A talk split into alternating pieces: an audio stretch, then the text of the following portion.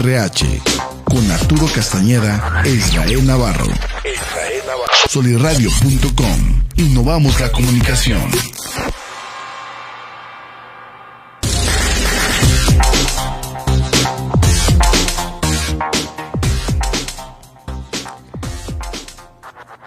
Hola, hola, ¿qué tal mis queridos emprendedores, mis líderes de recursos humanos, dueños de pymes? Me encuentro muy contento el día de hoy, como siempre, cada semana, hoy miércoles primero de junio, 10 de la mañana, en un episodio más, ya el número 39 de este podcast Universo RH, con un tema fantástico, un tema fabuloso, eh, denominado humanización y agilización de las empresas y de las organizaciones. Como siempre, su amigo, colega Israel Navarro, acompañado de Arturo Castañeda, que en unos momentitos más estará incorporando con nosotros para darnos un pequeño resumen de todo lo que fue este gran evento que se llevó a cabo la semana pasada de la ARLA, este gran evento organizado por esta institución que aglutina a todos los jefes de recursos humanos de muchas de las empresas más importantes de la comarca lagunera y que fue un gran congreso, un gran evento, un foro en donde se llevaron a cabo eh, seminarios, talleres, conferencias, charlas, pláticas para poder ayudar eh, a dar información de buena mano, eh, actualizada en el mundo del capital humano, de la gestión del talento, para seguir potencializando a toda la gente que nos dedicamos a estos menesteres, a este negocio. Y bueno, yo siempre he dicho, vámonos por partes, humanización y agilización. Eh, en el tema de humanización, eh, bien lo dice la palabra, es poner al centro de la empresa, de la organización, del negocio, a las personas. ¿Sí? ¿Y por qué se habla de humanización? Bueno, porque los teóricos o las personas que han eh, hecho esta propuesta es que han revisado, han evaluado que se ha ido desvalorizando, o se ha, se ha ido deshumanizando la operación en las empresas, en las organizaciones, y que ha dejado de ser el capital humano, el talento, el centro, el nodo de, la organización y se centra mucho en la parte financiera, en, la, en la parte capitalista del negocio. Voy a hablar a título personal. Yo creo que todo negocio es parte de un ente económico y que el interés es la rentabilidad es ser productivo, competitivo, rentable, es decir, que deje dinero, que deje eh, dividendos. Eh, no es un club de beneficencia, no es el club de Toby, no es una organización sin fines de lucro, no, literalmente tiene que ser una empresa rentable. Creo yo simplemente que como estrategia deberíamos humanizar a la empresa. Al final de cuentas, como estrategia es una excelente oportunidad para crear un clima laboral amigable, afable, un ambiente positivo. Y la gente que trabaja en un ambiente afable, amigable, eh, positivo, eh, donde hay aprecio, donde hay respeto, donde hay comunicación asertiva, pues indiscutiblemente la gente trabaja mejor y trabaja más y trabaja contenta y a gusto. E indiscutiblemente esto genera altos niveles de productividad, de competitividad, de rentabilidad. Y la pregunta sería, bueno, ok Israel, ya entendimos, ya nos quedó un poquito claro que sí, de alguna manera se ha ido deshumanizando, entonces habría que hacerlo como estrategia, la humanización. Pero ¿a partir de dónde o quién? Eh, es evidente que pueden hacer desde el mismísimo director general o pueden hacer desde la gerencia general o el presidente del consejo de administración, pero este tema, recuerden, Universo RH está hecho para las personas que ocupan una posición de liderazgo en el tema de recursos humanos o académicos o universitarios que están estudiando estas carreras, o definitivamente alguien que tiene una posición de liderazgo fuerte y clave en la empresa y que quiere darle este matiz a la empresa, a la organización.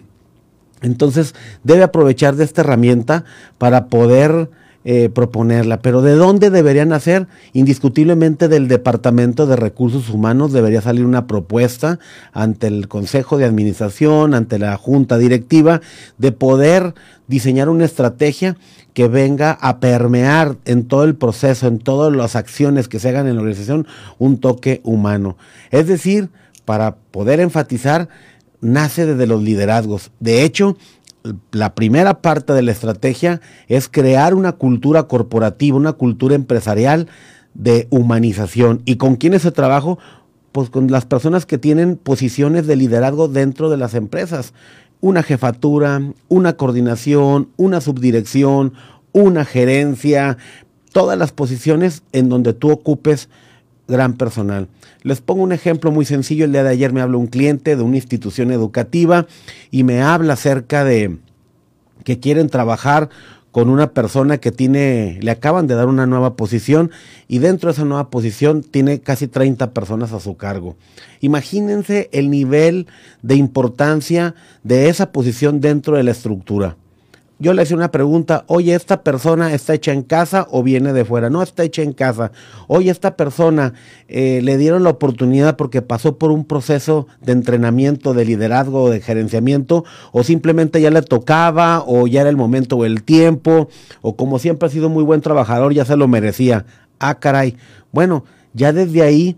Eh, una persona que no ha pasado por un proceso de liderazgo, de gerenciamiento, eh, Tal vez las partes operativas, tal vez las partes del negocio están muy bien desarrolladas, poder cumplir con indicadores, pero la dificultad para él va a ser lidiar la comunicación interpersonal o interdepartamental con sus colaboradores y sus compañeros. ¿Por qué? Porque nunca pasó por este proceso. Entonces, dentro de una estrategia de humanización, trabajar con los liderazgos, con las personas que ocupan una posición clave y que y que estas posiciones, es, debajo de ellos está capital humano, recursos económicos y materiales y humanos, indiscutiblemente son parte clave de la, de la estrategia. Entonces, eh, indiscutiblemente el papel del líder como creador de comunidades. Es decir, y lo hemos venido platicando, lo hemos venido hablando, eh, se detuvo mucho por el tema de la pandemia, eh, lo de la, implementación y ya la aplicación en forma de la norma 035, pero no va, va encaminada no a otra cosa más que a poder construir climas y ambientes laborales afables, amigables y positivos para crear este tipo de comunidades que verdaderamente eh, puedan ser rentables. Entonces creo que este es un gran pendiente que tienen todas las organizaciones y indiscutiblemente se tiene que trabajar con una visión clara, una misión también clara y valores. Es decir, trabajar la parte de los individuos.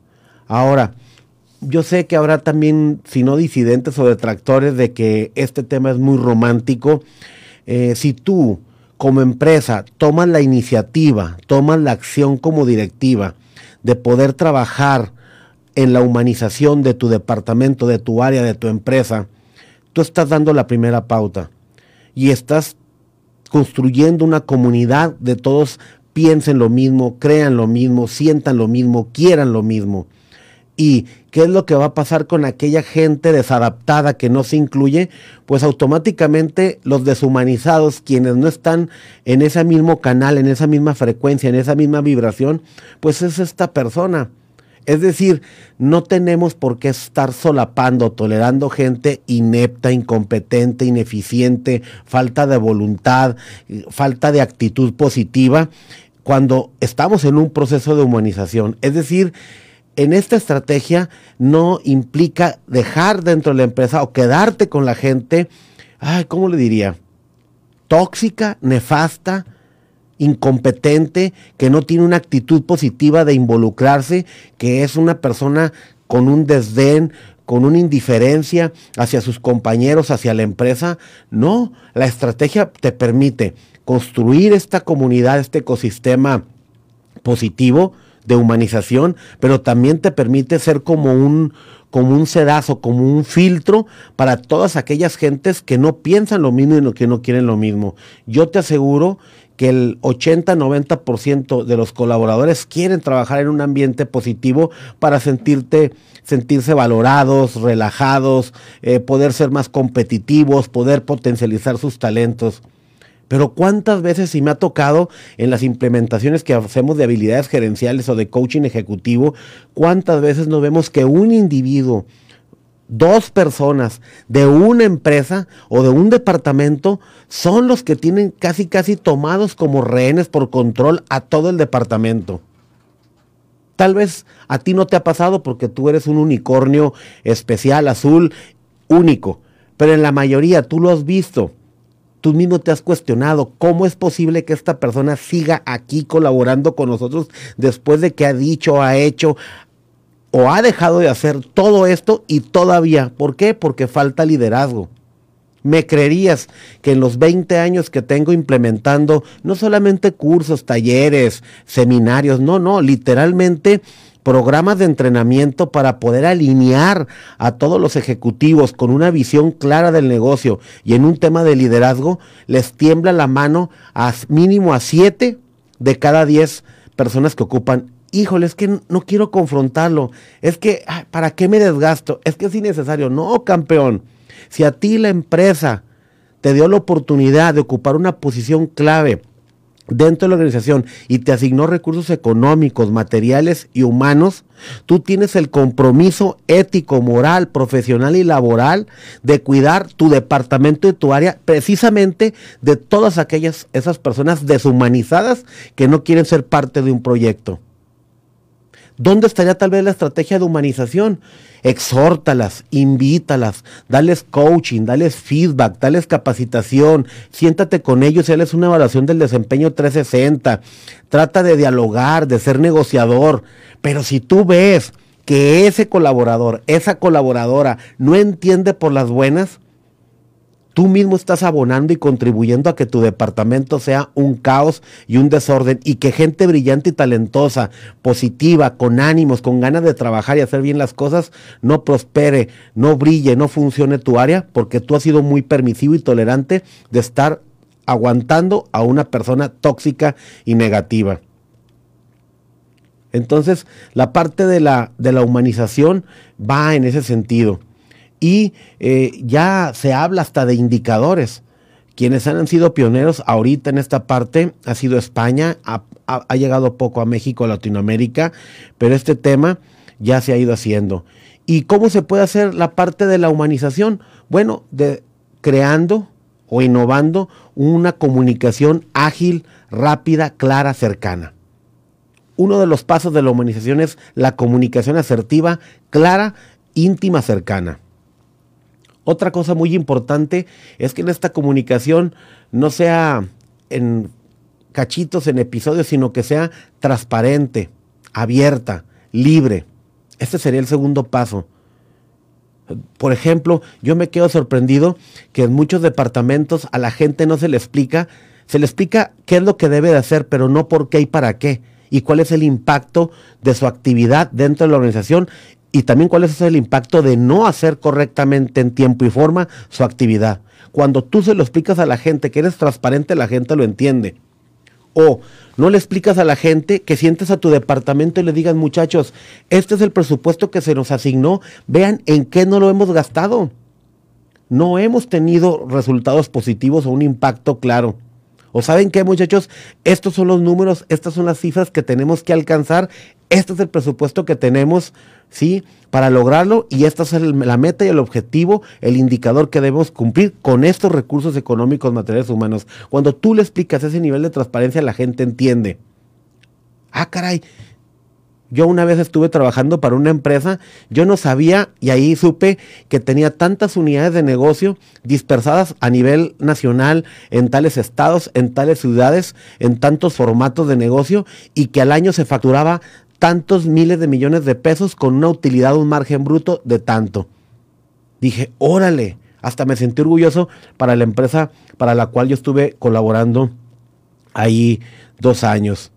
El tema de esta comunicación asertiva, de esta transparencia, pues es generar la confianza y la credibilidad. Creo que es la base de la comunicación de todo, de toda empresa, de toda organización, de todo ser humano el que te comuniques correctamente, que seas claro, transparente, creo que da un mensaje de confianza, un mensaje de credibilidad. Si tú votas por alguien es porque te generó confianza. Si tú abres tu cartera y compras algo es porque alguien generó tu confianza. Si tú decides casarte o hacer el amor con alguien es porque esa persona te dio la confianza.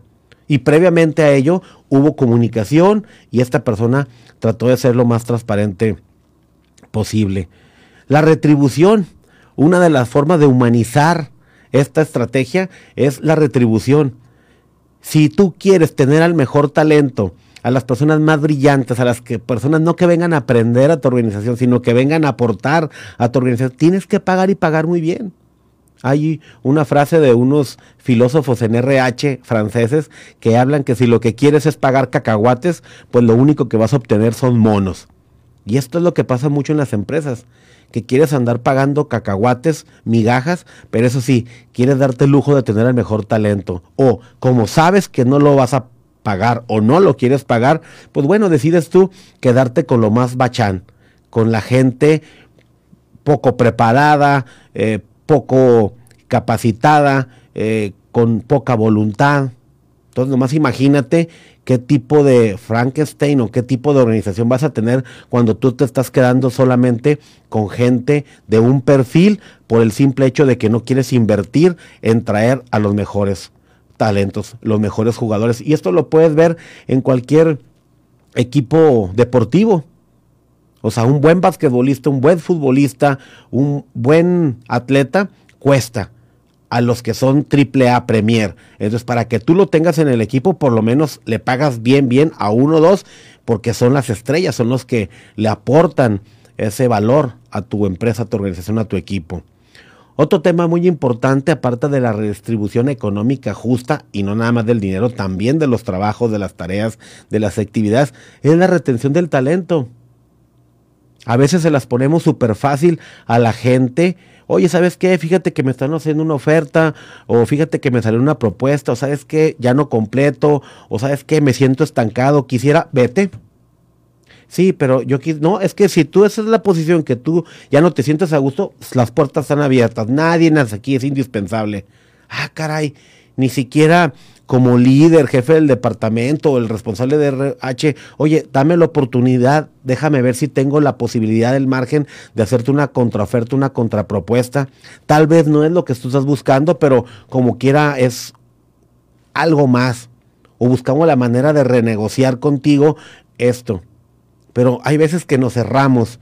Deja tú que te den un aumento o sea, no te dan eh, tiempo, no te dan libertad creativa, no te dan espacio, respiro, absolutamente nada y aparte mal pagado. O sea, limitado económicamente, creativamente, físicamente, en tiempo, en tareas, en actividades, en todo, absolutamente todo. Esto es, esto es inhumano, es deshumanizado. Sería así como el ejemplo de estos puerquitos que alimentan para que estén más chonchitos y los ponen en una pequeña jaula para que en lo absoluto puedan eh, moverse y puedan nutrirse. Bueno, pues hasta que estallan y al final de cuentas el animalito va a un matadero, creo yo, usándolo como analogía, igualmente un colaborador lo terminas aniquilando, asfixiando, matando. ¿Matando qué? Pues desde su espíritu creativo hasta su ánimo y su actitud para trabajar arduamente. Algo que tenemos que hacer también en la parte de estrategia de humanización es esta visibilidad que debemos tener en redes sociales, la proyección, la imagen, y que debemos trabajar, y Arturo y yo lo hemos venido platicando en temas de branding eh, personal, pero también en el de branding como marca, de poder proyectar de cómo se trabaja al interior y que no sea pura fachada, porque de repente pues la foto y el video es muy a gusto y ya estando en la empresa pues no es así. Pero ¿qué es lo que tú vas a traer si esa fotografía es congruente y es real de lo que se vive internamente o ese video o ese ese copyright que tú escribes y la gente lo ve, los, lo escucha, eh, dice, ah, caray, esta empresa me llama la atención es socialmente responsable, se preocupan por su colaborador, por su trabajador. A mí me gustaría colaborar o trabajar ahí. Y mucha gente eh, que tiene mucho que aportar, muy talentosa, brillante, es gente que podría estar colaborando contigo y ayudando en el crecimiento de tu empresa. Algo que venía platicando es esta parte de contribuir mucho en la cultura corporativa, en la cultura empresarial. Es decir, Eh, el otro día fui a un taller que no impartí yo, lo tomé yo, y algo que decía el instructor, una persona con muchos años de experiencia y que había hecho muchos cambios de cultura corporativa, es que la cultura corporativa la hacemos nosotros, nosotros somos la cultura, nosotros somos la voz de esa cultura, y el día que nosotros decidamos cambiar esa cultura, la cultura empresarial, la cultura corporativa de esa empresa, de esa organización, va a cambiar porque nosotros somos la cultura. Pero imagínate qué cultura impuntualidad, llegamos a destiempo, no nos presentamos, hacemos el trabajo mal hecho, eh, lo, entregamos a, a deshoras, echamos a perder materia prima, no cuidamos los recursos que tenemos allá a la mano, con la mano en la cintura corremos a las personas, no invertimos en nuestro ambiente, no ahorramos para poder ampliar o mejorar las condiciones de infraestructura dentro de la empresa. Si esa es la cultura, si esa es la, visión, la, la, forma de ser y de pensar, pues ya estás construyendo ahí la cultura. De hecho, me ha tocado cuando aperturo los diplomados en habilidades gerenciales y directivas, escuchar a cada uno de los participantes y de repente me aparece uno que otro medio altivo, arrogante y con una ínfula de ser la vaca sagrada, el gran totem, el gurú de su empresa, de su organización, y lo escucho.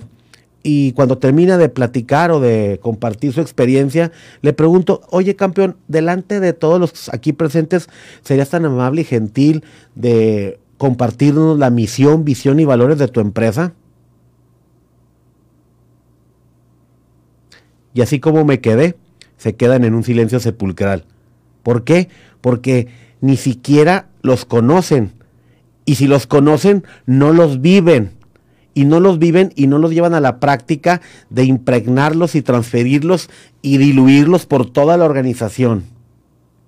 Imagínate si fueras congruente que te metes a tu web y a veces que se desgastan o a veces ni siquiera ellos los hacen de poner ahí misión, visión y todos los valores y toda tu cultura corporativa y empresarial. Sería fantástico, sería fenomenal. Los valores, valorar mucho más a las personas. Eh, aquí son dos temas. Uno, eh, que cada quien traemos un sistema de creencias. Para mí, por ejemplo, ser puntual no es llegar barrido, pero tampoco para mí ser puntual es llegar 20 minutos antes me ha tocado gente que se desespera y me cuestiona, oye, es que yo tengo aquí desde hace 15, 20 minutos. Sí, por eso, pero son las 10 de la mañana, quedamos a las 10, ¿no? Sí, pero, sí, pero ¿qué? O sea, porque en mi creencia, ser puntual es llegar exactamente a la hora, no después, o sea, no un segundo después de las 10, sino unos minutos antes o puntual. Habrá gente que para ser puntual es llegar 15, 20 minutos antes. O hay gente que dice ser honesta, sí, pero para mí no es íntegra, porque para ellos llevarse una hoja de papel, un clip, una grapadora, eh, un paquete de hojas, para ellos eso no es robar. Eso es normal, es natural. Para mi sistema de creencias de valores, eso literalmente es robar. Es agarrar y tomar algo que no es tuyo, que no te pertenece, que tú no lo compraste. Entonces, ¿qué es lo que se hace en una empresa? Cada quien después de, me imagino, quiero pensar lo que haber ingresado estas personas, tú hiciste un filtro a través de entrevista por competencia, de psicometría, de conocer los valores y estas personas tienen esa afinidad contigo, con la empresa, en tu misión, visión y valores. Ok, pero una vez ingresados, tenemos que hacer un programa de entrenamiento, no de inducción del cursito de inducción de la semana que corresponde para que tome control de su departamento área o de su estación de trabajo. No, me refiero a alinear todos estos valores. Hay que hacer un... La cultura corporativa empresarial es de trabajar los valores de cada uno de ellos y alinearnos, alinearlos a los de la empresa. Y ahora sí, entonces, valorar a las personas como eje central, como columna vertebral, como esencia, espíritu de la empresa, que sean las personas, no tanto el dinero. El dinero y las ganancias, la utilidad y la rentabilidad se da por asentado, se da por de cajón. Y se estaríamos cerrando el tema de darle un poquito más de valor a la ética. Esto es muy importante a la ética empresarial. Y esta parte de la humanización no solamente va a la parte de los colaboradores, va también a parte pues de los clientes, de los proveedores. Sí, no nos olvidemos. Hay veces que eh, a mí me ha tocado o me ha tocado ver la deshumanización de la empresa en donde al proveedor tienen sus privilegiados a los quienes sí les pagan puntual, a los que no les regatean, como a los que los mandan a 90 días, a los que los estrangulan y los asfixian financieramente pidiéndoles crédito o ciertas concesiones, o que te traen vueltas y vueltas y vueltas, o que te dicen una cosa y luego te salen con otra a un camarada mío, a un colega, le acaba de pasar con un cliente que habían llegado a un acuerdo y a la hora de cerrar el contrato aprovechan ahí precisamente para poderlo, diría yo, extorsionar o no, es que no fue ni persuadir ni influenciar, fue literalmente extorsionar de que, oye, si no me das esto, ahorita esto se cae. Y por la desesperación, la angustia de decir, hijo, ha sido mucho tiempo de invertir, pues bueno, ni modo, ahí va. Esto es un nivel de extorsión. O empresas que traen, todavía no eres colaborador, pero te atraen con ciertas ofertas y ciertas propuestas que ya estando ahí no te cumplen los sueldos, no se te asigna el vehículo, no se te da la gasolina, no se te da el computador, laptop, eh, el bono, las comisiones. Esto también es una crueldad, esto es deshumanización. Con los clientes que haces una campaña publicitaria de marketing y estás ofreciendo algo muy claro, pero lo que al final entregas no es lo que estás ofreciendo. De repente de la manga te sacas cargos, penalizaciones, no cumples garantías. Son temas que literalmente, eh, sin el afán de sobredimensionarlo, ni dramatizarlo, ni diciendo que todos, pero gran parte de las empresas, de los negocios, el tema de ser deshumanizados es una realidad. Y a mí el tema de, sobre todo aquí, de politizarlo no, pero tú te das cuenta, dices tú, ¿por qué hay tanta crueldad? ¿Por qué hay tanto crimen en el país, en la región? Pues porque la gente ya no está humanizada, porque no tiene valores. O sea, el reflejo de lo que hay en las calles de crimen y de violencia es el mismo reflejo de lo que hay de malas prácticas en las empresas y las organizaciones donde no hay un sentido humano, ¿sí? De preocupación por las personas que trabajan contigo, que son tus clientes o que son tus proveedores. ¿Qué esperas? Mi papá me decía una frase que si en la vida quieres obtener miel, no debes andarle golpeando, pateando a la colmena. Entonces, imagínate en qué cabeza cabe, ¿sí? Que quieres obtener lo mejor del mundo, lo mejor de la vida, del universo, pero tu práctica es estarle pegando al panal. ¿Cómo vas a obtener miel si eres incapaz de ofrecer lo mejor de ti? Entonces, esto no solamente es para los colaboradores, también es para la parte de clientes, de proveedores, de, socios, de accionistas, Vamos a pasar al tema de humanización y agilización de las empresas y de las organizaciones. Hoy por hoy, si tú te fueras a una definición etimológica, una definición de diccionario la luz de agilidad, pues es una persona que es rápida, que es veloz, que es sagaz, que es astuta, que se mueve inmediatamente. Una persona que no es ágil es una persona torpe, anquilosada, eh, estatizada, que no se mueve, que tiene pies de plomos. Entonces imagínate una persona que no es ágil, pues es más rápido o más fácil de ser devorada. Imagínate un venado perseguido por un animal depredador, pues tiene que ser el venadito, el, el animalito súper rápido para poderse escapar. Lo mismo pasa en las organizaciones una de las tendencias es la humanización, otra de las tendencias es la parte de, ser ágil. Y esta agilidad, eh, si ya vimos la parte de humanización, también la da la parte de las nuevas tecnologías. Es saber aprovechar las nuevas tecnologías.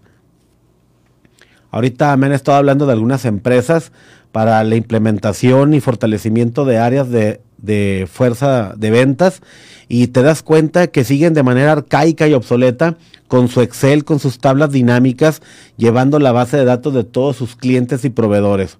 Cuando ya hoy por hoy existe un CRM que te podría ayudar en un software, en la nube, llevar todo ese control administrativo, todo ese control de información. Y también hay empresas que no pueden estandarizar sus procesos y hay software que son RP que precisamente están hechos y diseñados para ello.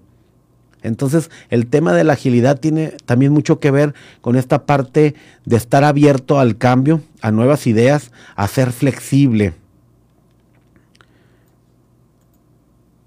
Y bueno, eh, una persona que no es ágil, una persona que no está abierta al cambio, a poder gestionar este cambio, pues indiscutiblemente va a sufrir desafíos, descalabros, complejidad, dificultad. Por eso, indiscutiblemente tenemos, si queremos sobrevivir, eh, tenemos que reinventarnos, tenemos que ser muchos más ágiles. Y esto sucedió, se nos olvida, somos de memoria muy corta. Nos acaba de pasar hace un año, año y medio con el tema del COVID. Gente que nunca estuvo preparada y que, y me incluyo en ellos, me incluyo en ellos. Por casi 10 años me he dedicado no solo a otra cosa que no sea la capacitación, la consultoría, el coaching, el tema de reclutamiento, todo lo que tiene que ver con RH.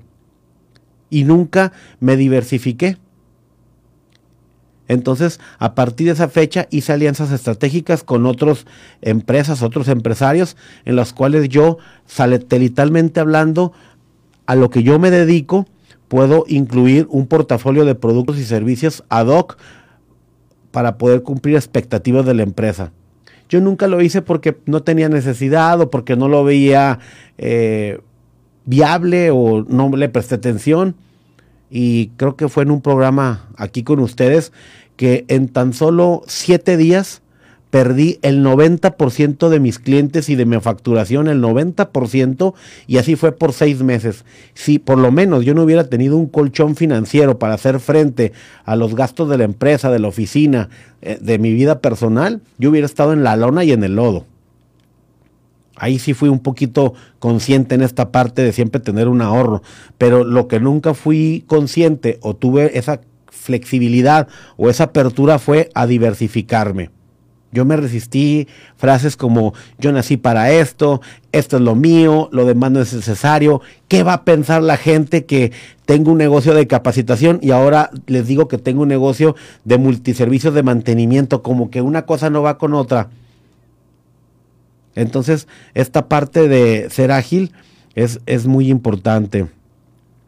Paso número uno, reconocer que la empresa está pasando una crisis, si es que la está viviendo, o ser más astuto, más sagaz, más inteligente, más sabio y decir, no voy a esperar a que llegue una crisis.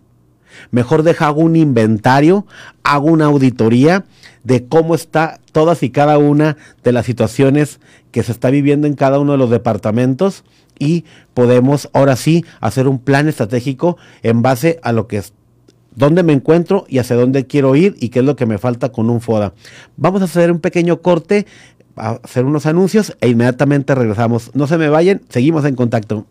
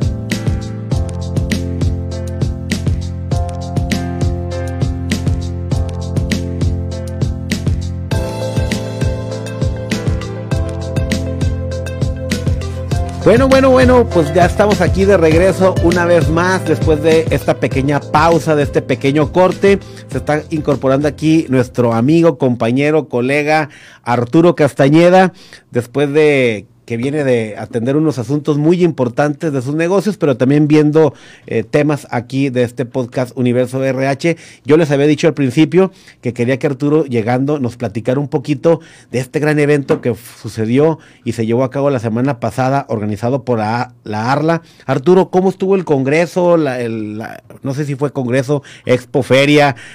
Congreso, Congreso. Congreso.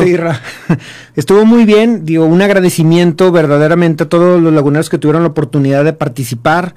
Fueron, la verdad, días eh, de mucho aprendizaje, de mucha experiencia. Digo, tú estuviste ahí, viste eh, que los expositores nos hablaron de los temas precisamente que ahorita son importantes temas de diversidad, de inclusión, temas de bienestar, temas de organización precisamente en, las empresas y temas también de cómo no es una tendencia, sino que el poder mantener ese equilibrio entre vida, trabajo y todavía mejora un crecimiento, sí se puede.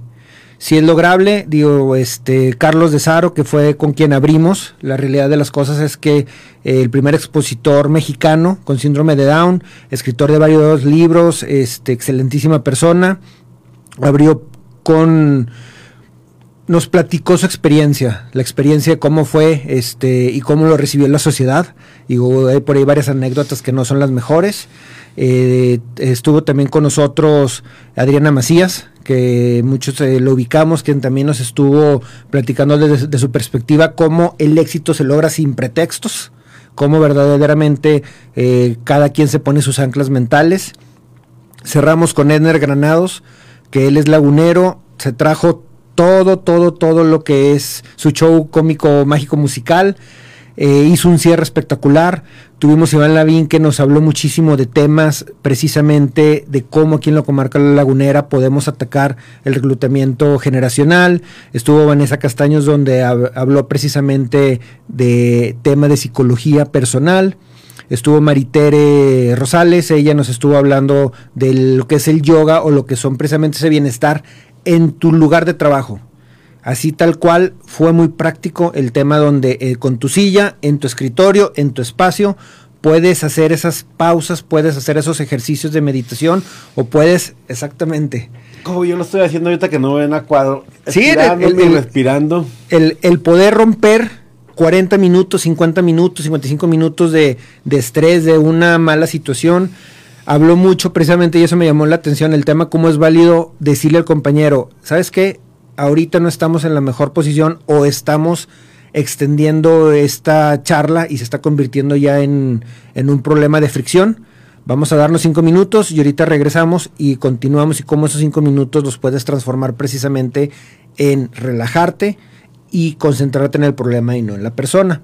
Estuvo también este Pablo Subieta, él nos habló muchísimo sobre cómo es el balance precisamente entre el éxito profesional lo que todo el mundo busca, pero cómo logras también llevar el éxito en tu vida personal. Y estuvo con nosotros Marta Hernández, que nos habló también del tema de la compensación.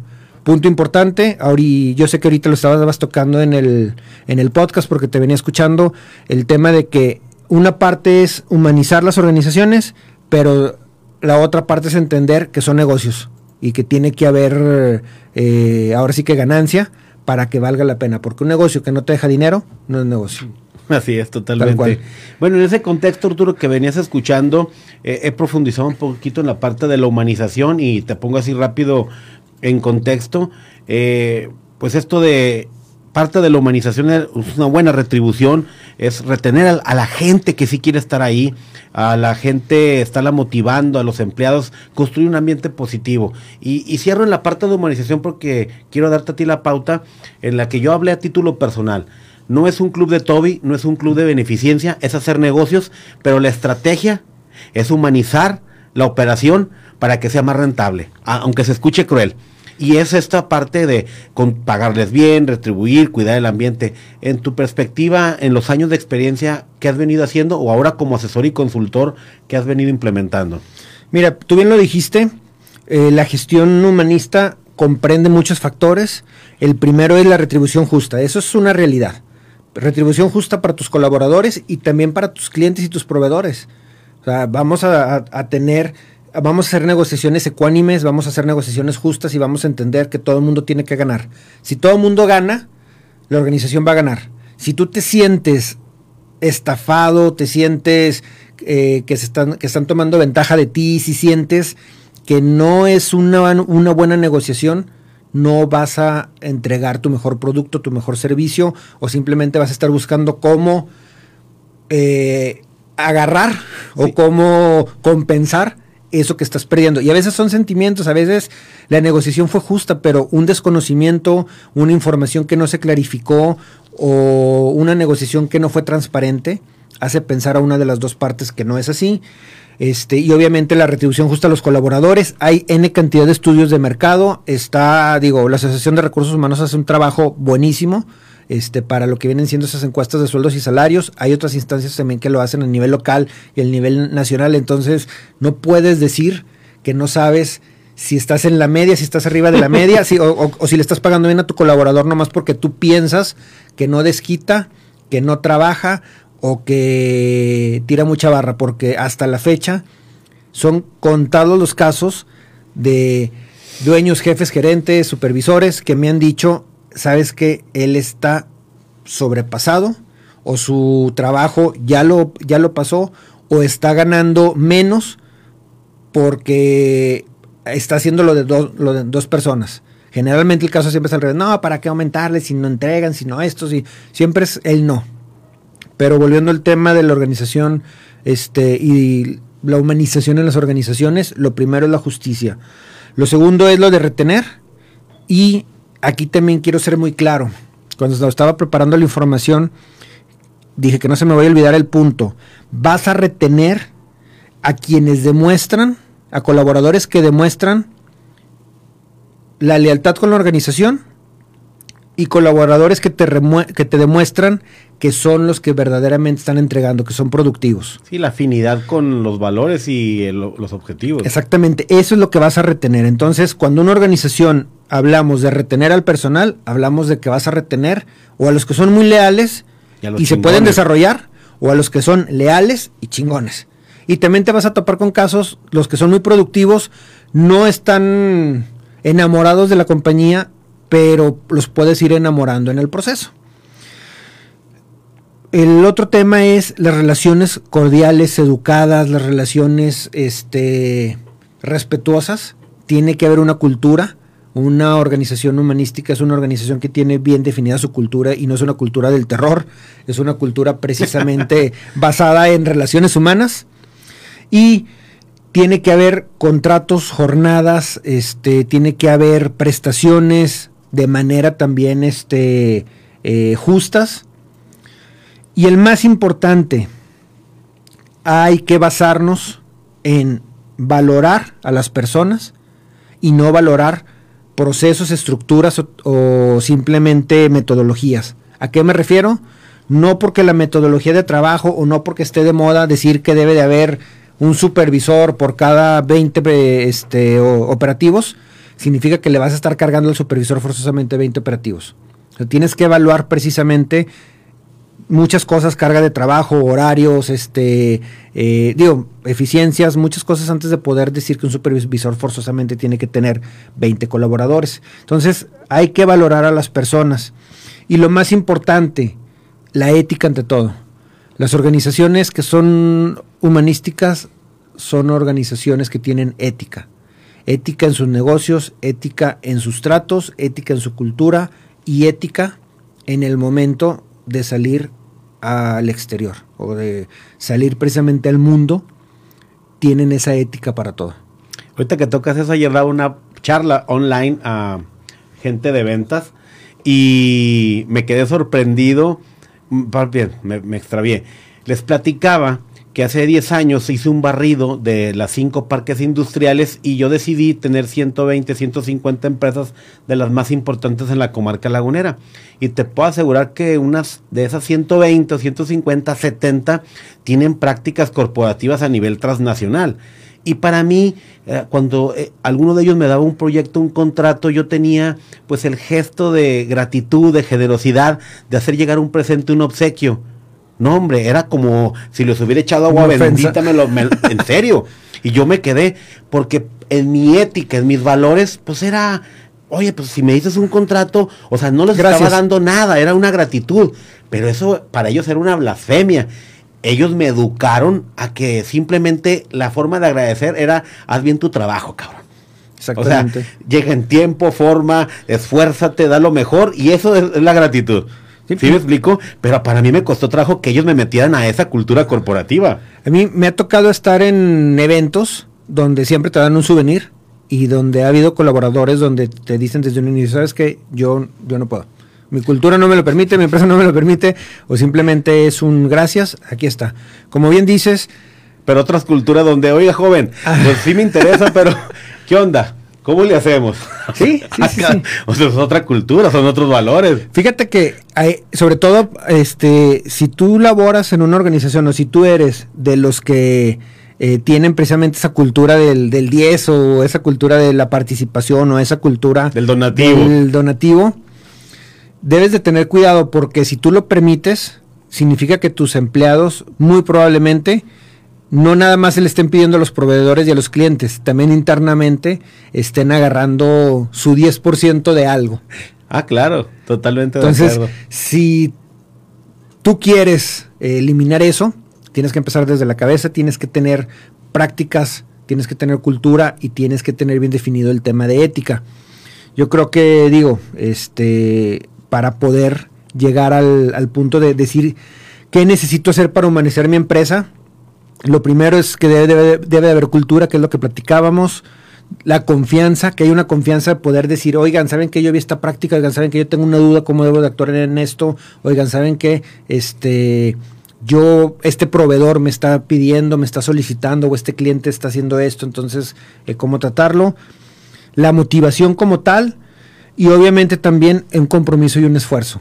Compromiso de la organización a decir, así como te pido el producto o el servicio con la mejor calidad, le estoy invirtiendo también a que los productos y los ingredientes de ese servicio sean de la mejor calidad, empezando por la mano de obra, empezando por el tema de Materia todo lo que hay alrededor, materia prima, mano de obra, instalación, etcétera. Sabemos que hay organizaciones que poco a poco van caminando hacia allá, otras organizaciones eh, les falta, pero hay que ser justos. Yo creo que no, hasta ahorita no conozco algún dueño, empresario o una persona que diga, este, no, a mí me gustan los negocios cochinotes y eh, me gusta que me roben y me gusta este tener que estar pagando extra para poder este hacer negocios. Yo creo que hasta ahorita no, no he escuchado a alguien que diga que, que eso es lo que le gusta, entonces si no te gusta eso, simplemente asegúrate que desde dentro de tu organización lo lleves, lo camines, sea una cultura para que puedas asegurarte precisamente de exigir y de entregar esos este, productos humanísticos, o sea, donde verdaderamente la cultura te hace ser feliz, tranquilo, te permite desarrollarte y te permite disfrutar de tu lugar de trabajo. Arturo, un placer. Disculpa la tardanza. No, hombre, para nada, muy contentos y ya se la saben, si quieren sobrevivir en el mundo de los negocios hay que ser ágiles y humanizar la operación. ¡Ánimo, campeones! Libertad en comunicación. Sunirradio.com. Suscríbete en Spotify.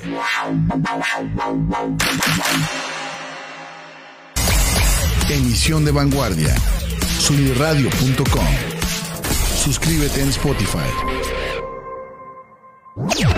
Si- si- Sintoniza tus ideas. Sunirradio.com. Sus- Suscríbete en Spotify.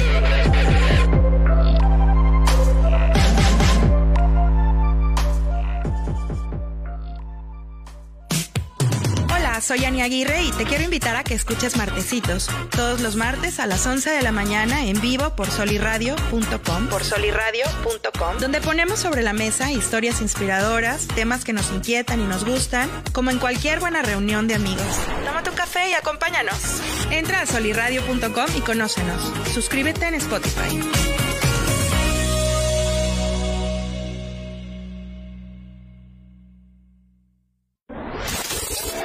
¿Qué tal? Soy Oscar Parra y te invito a que escuches Fútbol Descafeinado todos los jueves a las 11 de la mañana en vivo por solirradio.com. Trataremos la actualidad del fútbol mexicano e internacional, eso sí, sin análisis engorrosos ni aburridos. Recuerda, el fútbol sin cafeína sabe mejor. Fútbol descafeinado. Entra a solirradio.com y conócenos. Suscríbete en Spotify.